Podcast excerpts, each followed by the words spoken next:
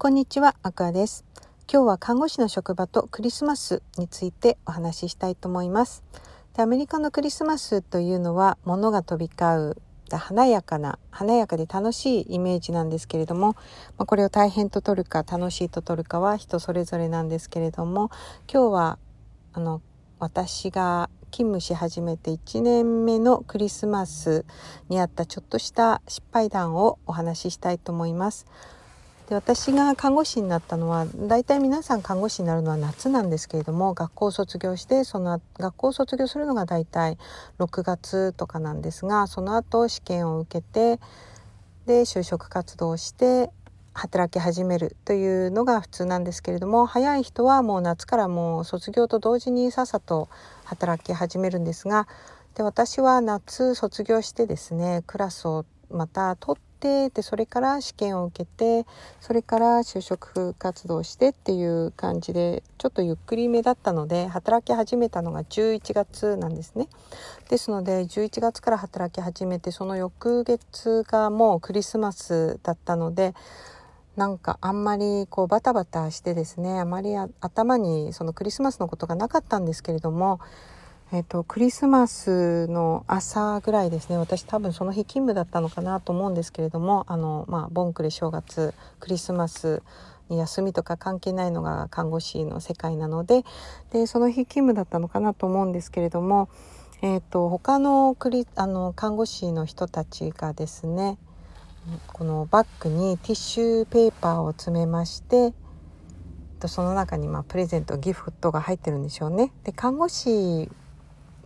看護師がですね看護助手看護助手 CNA っていうんですけれども自分についてくれてるアシスタントの人にギフトをあげるんですねクリスマスギフトを。で CNA の人たちは何人もいますから1人の看護師に対して CNA が、まあ、2人か3人、まあ、4人いる人どうでしょう2人くらいはいるんですよね2人か3人。でもその人だけじゃなくていろいろなあのみみんな入れ替わり立ち替わり自分にあのアシストしてくれるので働いてる人にあの何人もいるわけですねあげたい相手というのが。でも私はあのそういったことがですね頭になくてですねあの看護師の人たちが用意したなんかゴージャスな袋がずらずらずらっと並んでるのを見てちょっとびっくりしましてですねえあここういうことなんだっていうふうになんか朝気づいたんですね。もうその日はですね、あの、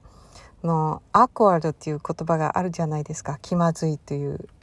意味なんですけれども、もうあのアクアードっていう字がですね、もうあれはあの日のあの状況の私のためだけに存在する言葉のような感じですね。本当一日中アーコールだったんですけれどもしょうがないですね。であの看護所私についてくれてるあのアシスタントの人がですね私にプレゼントをくれたんですね。でも私も本当になんか罰が悪くてあもう私にもうありがとうっていう感じでですねまあいただきまして。で翌日勤務に入ってる人は翌日翌日働いてない人は後日改めてサンキューカードとギフトカードをあげました。でそういったわけで12月に入ったらですね看護師の皆さんはその職場がどんな職場か、まあ、みんなでチップインしてお金を出し合ってあげるっていうところもなきにしもあらず、まあ、そういったのはやめにしましょうっていうところもあるかもしれませんしその職場がどんな職場かそこにあのそこで1年目の場合はですねちょっと12月に入ったら探ってみるのも必要かと思います。であと何年かしてマネージャークラスになったらですね他の部署の人と働くことも多くなるのでで他の部署になんかクッキーの箱を1個ドーンとかチョコを1個ドーンとかクリスマスカードを部署間であげたりとかそういったこともあるのでどんな感じかそれに関しても探ってみるのもいいかと思います。で日本ではのバレンタインとか義理チョコってあるではないですか。あんな感じでですねその後の業務を円滑にするためのなんかこう何て言うんですかね。潤滑油にもなりますのででクリスマスっていうのは、まあ、どちらかと言ったら楽しんであのコミュニケーションツールみたいに使われたらいいかと思います。以上